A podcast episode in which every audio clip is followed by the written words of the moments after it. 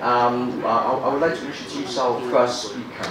I think um, he is very supremely renowned academic in nursing. I think nobody does know um, his name. Um, he is Professor Roger Watson, who is a British um, academic. He is the um, academic dean at the School of Nursing, Southwest uh, Medical University, China, and also a professor of nursing at um, Heritage um, Institute of Higher Education, Hong Kong. And he was also a professor of um, nursing at the School of Hull. He is currently um, and, um, the editor-in-chief of Nurse Education in Practice and an editorial board member of the Wiki Journal of Medicine. He, introduced it uh, in his talk yesterday in the seminar. And Professor Watson was also the founding chair of the Lancet uh, Commission Nursing and a founding member of Global Advisory Group for Future of Nursing.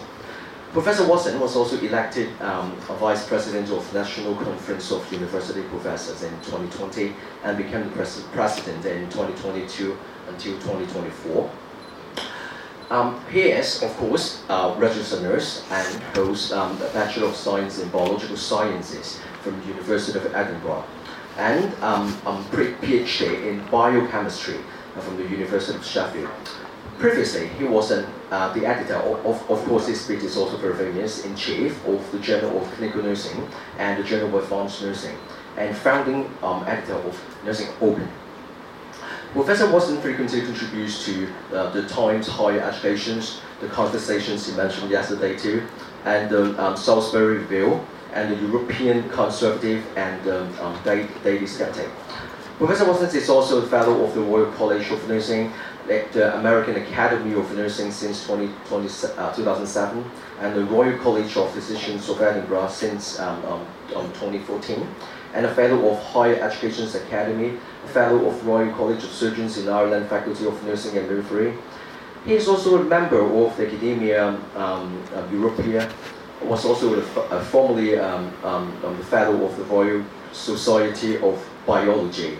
Um, so um, he, in, in 2021, Professor Watson was also awarded the, the, the honorary degree of doctoral uh, honoris causa by the University of Marburg. And Professor Watson's published basically more than 540 articles according to the latest figures and cited by almost 10,000 times and with a very high index sector very close to 5 uh, of 50. So uh, it is really our pleasure to listen to Professor Watson's uh, um, um, sharing with us. His topic is evidence-based practice in healthcare. Professor Watson, Right, well, thank you very much, Rick. Um, I'm assuming I can use this microphone. You can hear me, that's good. The next issue is the PowerPoints.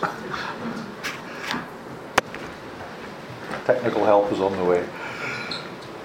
I'm going to record my uh, presentation in case of legal proceedings. Uh, it's the. Oh, it's not. It's not there. Eliza, where's my PowerPoint? I, I, do have a. I do have a backup copy with me, so don't worry. Just uh, talk amongst yourselves for a few minutes. Nothing ever goes wrong with PowerPoints at conferences, does it? They always work perfectly. Guest, guest speaker. Guest PowerPoints? Yeah. No, uh, that's no, not no. me. No, no. Oh. Uh. oh, maybe in the in email. Uh, right, I, I, can get. I've got a backup copy. Let me get it. You, you got it? Yeah. yeah. I'm a great believer in the philosophy of belt and braces, uh, whichever one it is, and it's. Uh, uh, EVP, that's the one. Okay. I think okay. we're off. Thank you very much. I'll just okay. keep this open and um, oh, there's a changer there. That's excellent. So which is that? That's forward and that's back. Forward yeah. and back. That's great. Thank you very much indeed. Okay, I don't need that. Okay, thank you. Uh, we've only lost a, a, couple of minutes in time. Hopefully, I won't uh, take us over time too much. So, say I'm, I'm recording this. I like to record my talks just in case people ask me questions afterwards. And I don't normally have any kind of script with me, but I'm going to try and stick to time, so that should keep me keep me to time. First of all, it's a huge delight to be back in Hong Kong after uh, four years of uh, international insanity during the, the COVID years. Um, thankfully, that's over now, I hope, although people keep trying to resurrect it. And um, it's just great to be back, and thank you very much. And no better place to come back to, first of all, than to uh, see my old colleague and old friend Sally at Tung Wah College. My first visit here, in fact, which I find extraordinary given I've been associated in one way or another for many years. Uh, so thank you to Sally and to the organising committee and to Lorna and to everyone who's uh, played a part in getting me here. Hardly a day has passed without an email from the organising committee to tell me where to be, when, what I was eating and when, and uh, to make sure I, would set my I'd set my PowerPoints in time, but that didn't work. So anyway, Good, so let's get going. When I was asked to address the issue of evidence based practice, I have to say, you might find it surprising, my heart sank slightly, because this is actually one of my sort of least favourite topics. Not because I don't believe in evidence for health uh, practice, but because it's become a kind of um, a throwaway phrase, a mantra almost, and it's uh, the way, certainly in, in my country, that evidence based practice is implemented has little to do with evidence. Uh, it's usually to do with political pressure, pressure groups, economics, and uh, political necessities rather than anything. We don't have time to go into examples, uh, but people can ask me afterwards if they want to. And the last thing I want to do is to undermine the concept of evidence based practice, but I'm going to uh, going to be quite critical of, of, one or two things that have happened recently during the COVID years. Uh, and I can see, looking around the audience, that I'm probably going to upset one or two people here. Uh, I hope the doors are open so I can make a run for it at the end. Uh, but I'm well known for upsetting people. So, in terms of evidence based practice, let's get on with it. I've got half an hour until five past the hour. We used to be certain about so many things, certainly when I started nursing and when I was young. We used to be certain about things like bloodletting, not, not, not in my time, I hesitate, to, uh, I hasten to add, but you know, in years gone by, bloodletting was the way you dealt with diseases and uh, you know, letting people bleed and putting leeches all over them. I know leeches are used for other things now, but it's not bloodletting. Uh, grommets for glue ear, that, where, where, did that go? Nearly all my children have got grommets. Uh, they're old enough to have them. Doesn't, they don't do it anymore in my country episiotomies routinely for, for, uh, for, for, for, midwifery, for, for, for uh, delivery. I know they're still used uh, occasionally, but that was the, that was the, the secret to, to good birth. Lignocaine to prevent cardiac arrest post heart attack. Uh, egg white and oxygen to heal pressure sores. That was a big one when I was a lad. Uh, where did that go? Uh, you know, and, and, and vigorous rubbing of the buttocks, you know, with alcohol to prevent pressure sores, when in fact it was doing exactly the opposite and breaking down the, the microcirculation. So uh, evidence as such changes constantly. Uh, these things, of course, weren't really based on evidence, they were based on authority and, uh, and word of mouth. But um, even so, uh, we have definitely entered the age of evidence generation through, uh, methods that I'm going to mention. Uh, but are we really paying attention to that evidence? Are we really using it? And my uh, hypothesis for the next half hour at least is if we were, we wouldn't be doing some of the things that we're doing now. We certainly wouldn't be doing some of the things that we did over the last uh, three or four years, certainly the, the, the COVID years. Uh, and I'll just put my cards right on the table now. I've been exceedingly critical of the COVID narrative all the way through. I don't want you to be in any doubt about that. Um, so, uh, and I know that not everyone agrees with me. That's great. That's fine. I'm not here to be agreed with. Uh, I'm here to uh, here to try and stimulate some discussion about, about things. We won't have time for questions here today, but uh, my email is always available for insults and questions afterwards. So, what is, what is evidence? Well, evidence is various things. Uh, evidence, uh, a thing that helps, uh, is helpful in forming a conclusion or a judgment. Certainly, that's what evidence within health, health practice is. is. Uh, it helps us to make decisions. It doesn't make the decisions for us.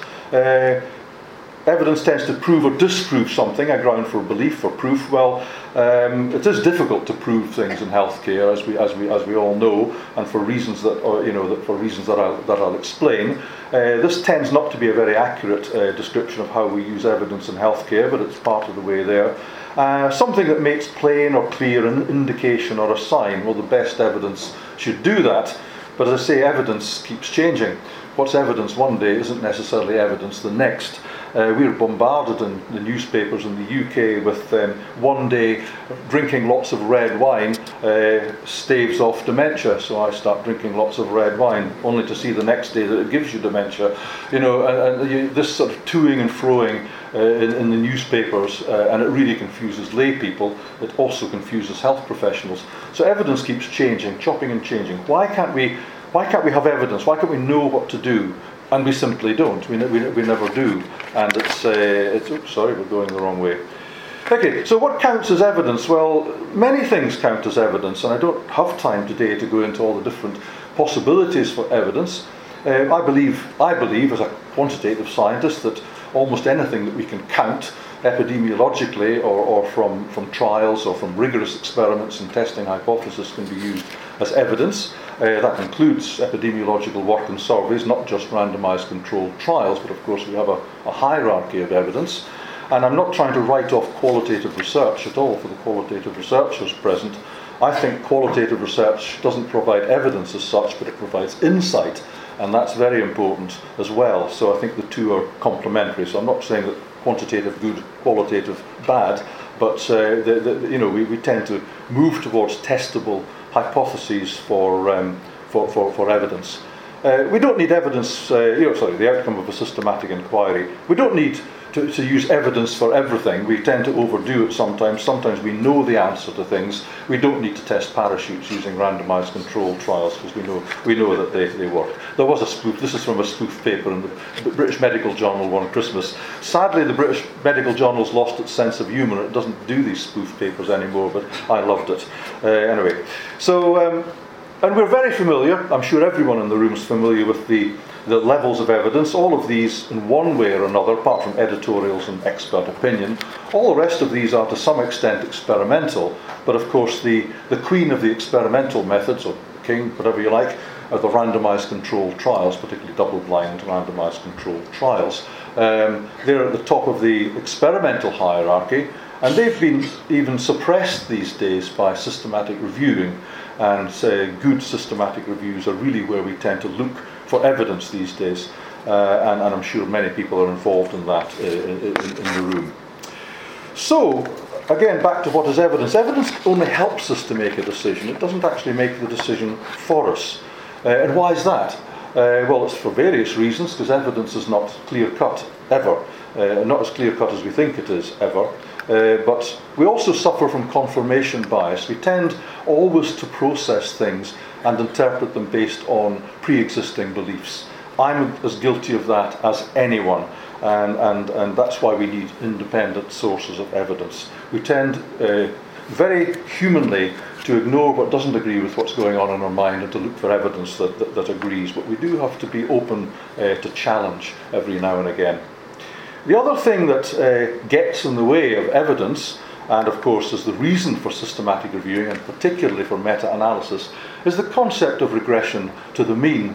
Uh, one day, uh, you know, what, well, I won't go into the concept of regression to the mean in any detail, but suffice to say, you know, that one day drug X works for, for, a, for a disease, next day it doesn't seem to work for a disease, depending on the clinical trial. Uh, just like red wine cures dementia one day and gives you dementia the next. I'm still working on that experiment. I'll give you the outcome in due course. But uh, this is why we use uh, this is why we use forest plots when we're plotting uh, the results of meta-analysis. And you know, you all know how these work. The line of no effect in the middle, with the uh, control at one side and favouring the intervention, which happens to be a drug, on the, on the other side.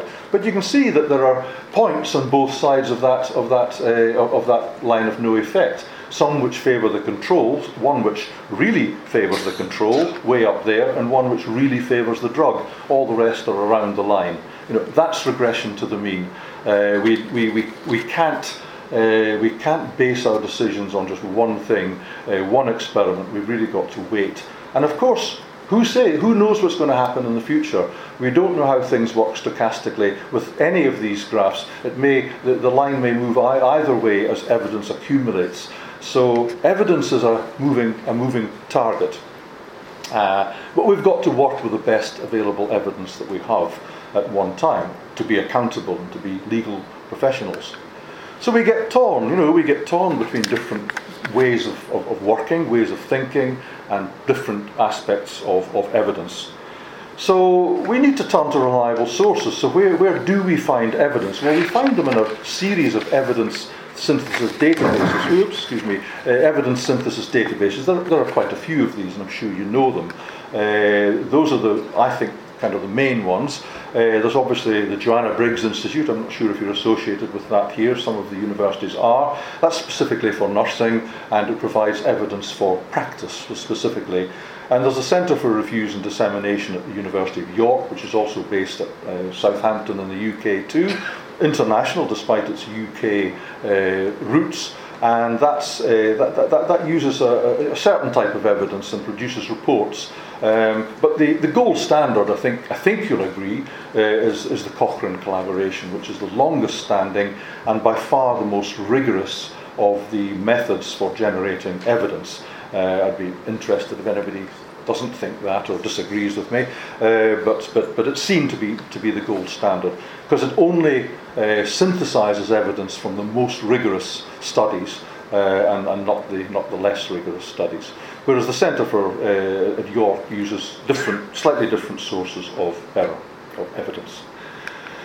So I've got some questions for you. Uh, uh, we don't have time to take a show of hands. I wouldn't want to embarrass anybody by, by, by doing this, but uh, I warn you, I'm, uh, just you know, think carefully. I'm, lead, I'm leading you on a bit here. I'm setting up a bit of a straw man. Uh, you know, would you implement a health intervention for which, for which there was no evidence to support it? Um, I'm sure that everybody, no, I wouldn't do that. I wouldn't do. I wouldn't do it. I wouldn't do it. I don't think I would do it. Uh, would you implement a health intervention where there were demonstrable harms? All health interventions have harms, but one where the harms outweighed uh, the, the, possible benefit. Uh, would, would, would you do that? I, I, I hope and I think the answer is no. But um, I'm sorry, I don't want to single people out, but looking around the room, I can also see on your faces, literally, that some people don't agree with me. Uh, and we'll see why in a minute, and I think you know what's coming next. So, why do we use face masks, for example? Sorry, I don't look at anybody with a face mask on. Uh, I'll come to the evidence in a minute regarding face masks. I'll just give you a, I'll just give you a heads up, it doesn't exist. But um, you know, people use other reasons for wearing, wearing face masks. They say it makes you feel safe. Well, carrying a gun makes people feel safe. I wouldn't advocate that. Uh, it's a signal, it's a solidarity with people suffering from COVID. Well, if you want to show solidarity, wear a band or get a tattoo or something like that. You don't have to wear a face mask. So, uh, as I say, I don't want to be critical or point out to people. I'm not trying to undermine people's faith in anything. I just want to share the evidence and what I believe about this. Um, so, anyway, uh, those of you who are interested in face masks, and of course I was exceedingly interested because we were forced to wear them under certain circumstances in the UK. Uh, I rebelled. I only wore one early on. I never wore one again, apart from when I was flying, because you had to, uh, or get arrested. But uh, I did it under protest. But I thought, well, what is the evidence here? And the evidence at the beginning of the COVID years, um, I refuse to use the word pandemic, but the COVID years, uh, was uh, a Cochrane review of 2016, which showed no evidence uh, to support the use of face masks. All face masks, not just the cloth masks, all of them. Uh, no evidence at all. And after, of course, after the uh, COVID years, we have lots more studies, lots more evidence. One very rigorous study, the Danmask study, uh, was published, and that's been accumulated with the accumulating evidence around face masks into the most recent 2023 a review of um, physical interventions to interrupt or reduce the spread of respiratory viruses. That means use of face masks. Uh, led by Tom Jefferson uh, and um, published in the Cochrane Review. And I don't know if anybody's been involved in Cochrane reviewing. I've been involved as a reviewer uh, and, and someone approving Cochrane reviews. I've never actually carried one out myself, but believe me, the system is meticulous uh, and, and, and, and nothing gets through uh, if there's the slightest doubt about it at all. So what does, uh, what does this say regarding the use of face masks? Well, uh, I'll, I'll, highlight what it says. It says the pooled results of randomized controlled trials, the highest level of evidence, uh, which you've already agreed to because nobody disagreed, did not show a clear reduction in respiratory viral infection. And of course, anybody, I'm not a virologist, but I am a biologist, anybody who understands viruses knows there's perfectly good virological reasons why these can't work. viruses are much smaller than the particles, uh, the, the, the filters that these are supposed to have. And of course, viral particles are absolutely everywhere. This room's full of them. You can find them on top of Mount Everest. So the minute you let any air in, you're breathing in viral particles. Face masks simply cannot deal with that. There was also no clear difference for any kind of surgical mask, as people say, ah, what about N95 or P2 respirator masks, which I had to wear when I was flying in Italy, for example? Um, no evidence either, I'm afraid to say. So the whole thing crumbles. Now, I'm not saying, I'm not, be careful what I'm saying. I'm not saying face masks don't work. I don't, I don't think they can work for biological reasons. But of course, I can't say they don't work because another set of trials might show that they do. What I'm saying is there is absolutely, absolutely no evidence to support their use, yet these were implemented worldwide. Now, you might say, well, okay, what about, you know, uh, okay, fair enough, it's, but it's a, it's a minor intervention, there's no problem wearing a face mask at all. Well, there is. Uh, the quality of breathing, uh, you know, really declines. I could demonstrate that without a clinical trial by asking someone to run up the stairs wearing a, a face mask, or even walk up the stairs wearing a face mask, and to do the same thing again without it. Uh, you, you know yourself the difference is tangible. Any messages that this is not affecting our respiratory system is you know, is, is, is, wrong. And we know that it affects dead space volume and it increases breathing resistance, none of which are good, especially in the vulnerable people to which face masks are, are normally aimed. I'll get off face masks in a minute, don't worry, but I've got a few more things to share as well. Other people say, well, there's no harm in them. Uh, no, there's no harm in them at all. They're perfectly, uh, perfectly okay. They don't harm people in any way. Uh, we have a, I don't know about Hong Kong, we have a massive problem now in the UK with children being unable to communicate. Because for in the, in the houses where people wore masks 24 hours a day, uh, they, some children don't recognise their parents. It's absolutely heartbreaking. You know, the communication problems between children is, is uh, with children is terrible. So maybe no effect that they work, but there's plenty of effect of, of harms. And I've never seen anything more repulsive than a face mask on a baby and people forcing them on. I've seen it on aeroplanes and babies pulling them off. But anyway, uh, thing is, but was it worth it? You know, was it worth it? Well, uh, comparing the first semester of 2019 pre-COVID with the first semester of the next year, uh, the import of uh, face masks, the cost of importing face masks into Europe alone increased by 1,800% to 14 billion pounds. It cost an absolute fortune to do this, and this was supposedly based on evidence. Our waterways are littered in the UK with face masks still, they won't go away, the seas are full of them, uh, they're pulled out by the ton by divers, uh, fish get tied up in them, birds get them caught in their wings. So as you can see, I'm not very, uh, I'm not very much in favour of face masks. So as I say, if we're really balancing effect against harm, uh, I think there's one, one area where evidence simply wasn't used properly at all. I hope it never happens again. Well, COVID never happens again, but I also hope that uh, we never go through this nonsense again. Um, then, of course, you, you, wouldn't expect me, while I'm on the subject of COVID, to let the vaccines off lightly. Uh, and I'm not an anti vaxxer, so don't anybody accuse me of being that. But balancing evidence and risk. This is what we're doing all the time. We're trying to say, right, there's the evidence, is it worth implementing? Because the risk might be bigger. And uh, we, we all know, uh, I don't have time to go into vaccine harms, uh, but we all know uh, in spades now about the harms, certainly that the mRNA COVID vaccines caused.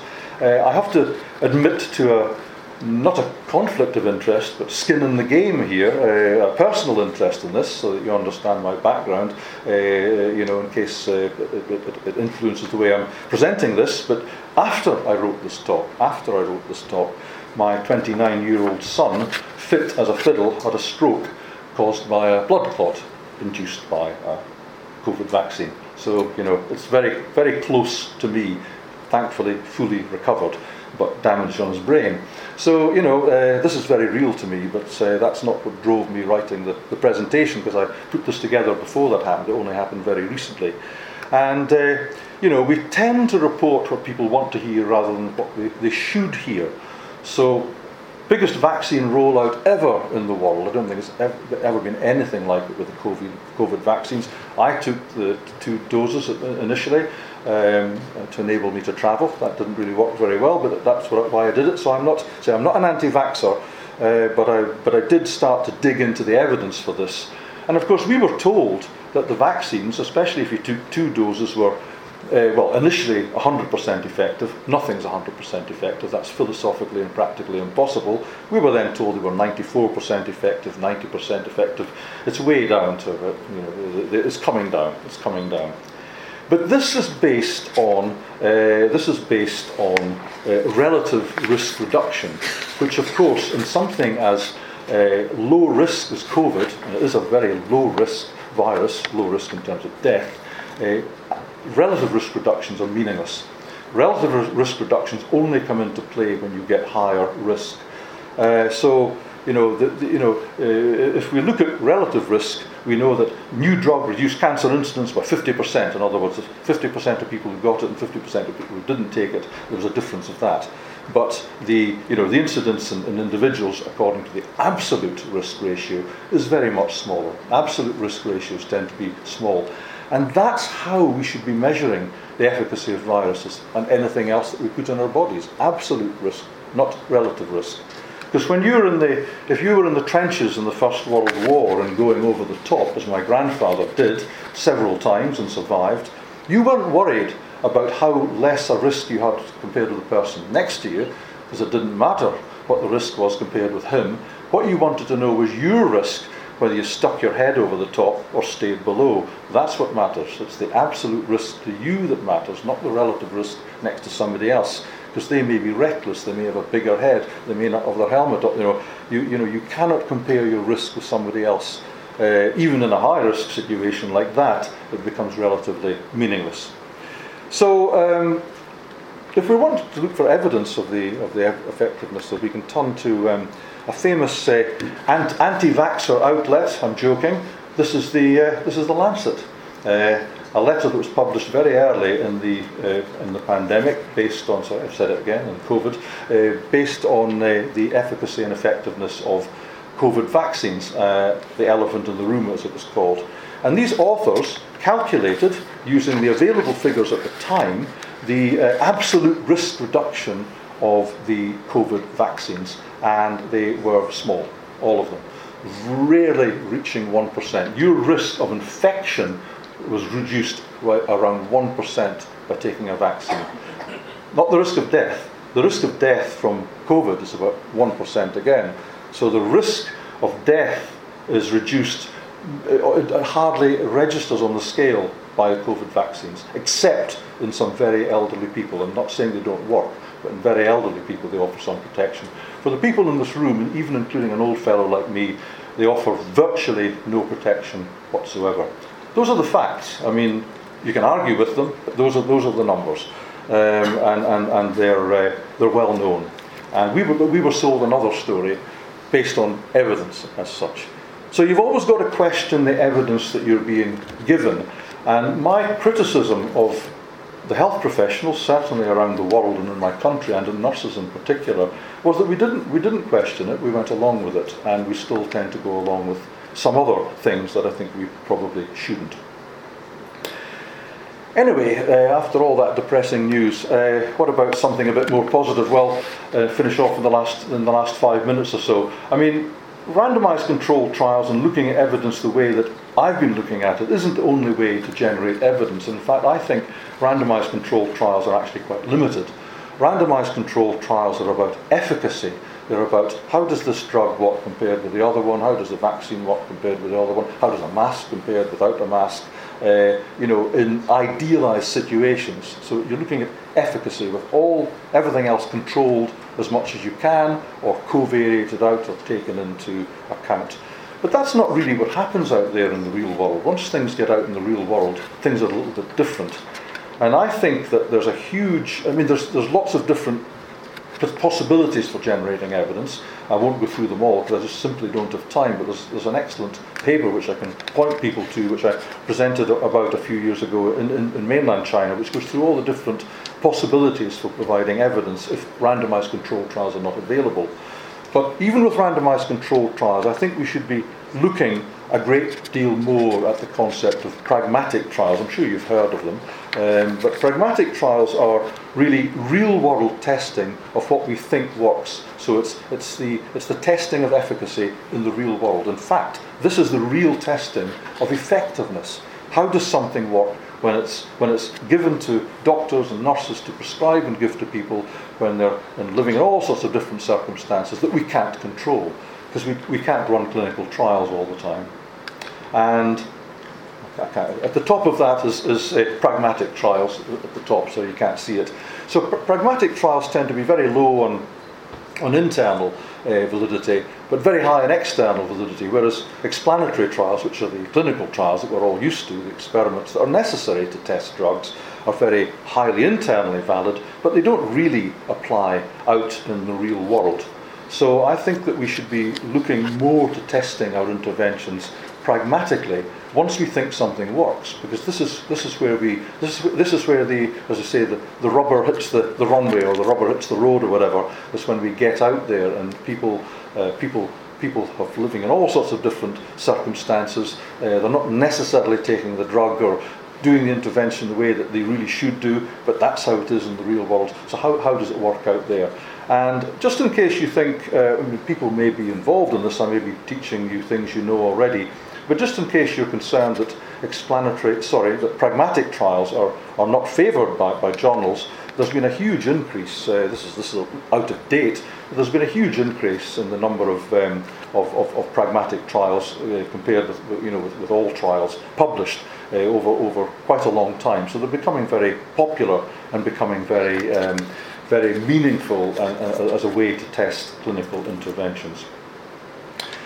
So we started just a couple of minutes late, so I, I, think I've got us back on time. Just, just, to, just to summarise, I'm not trying to undermine the concept of evidence.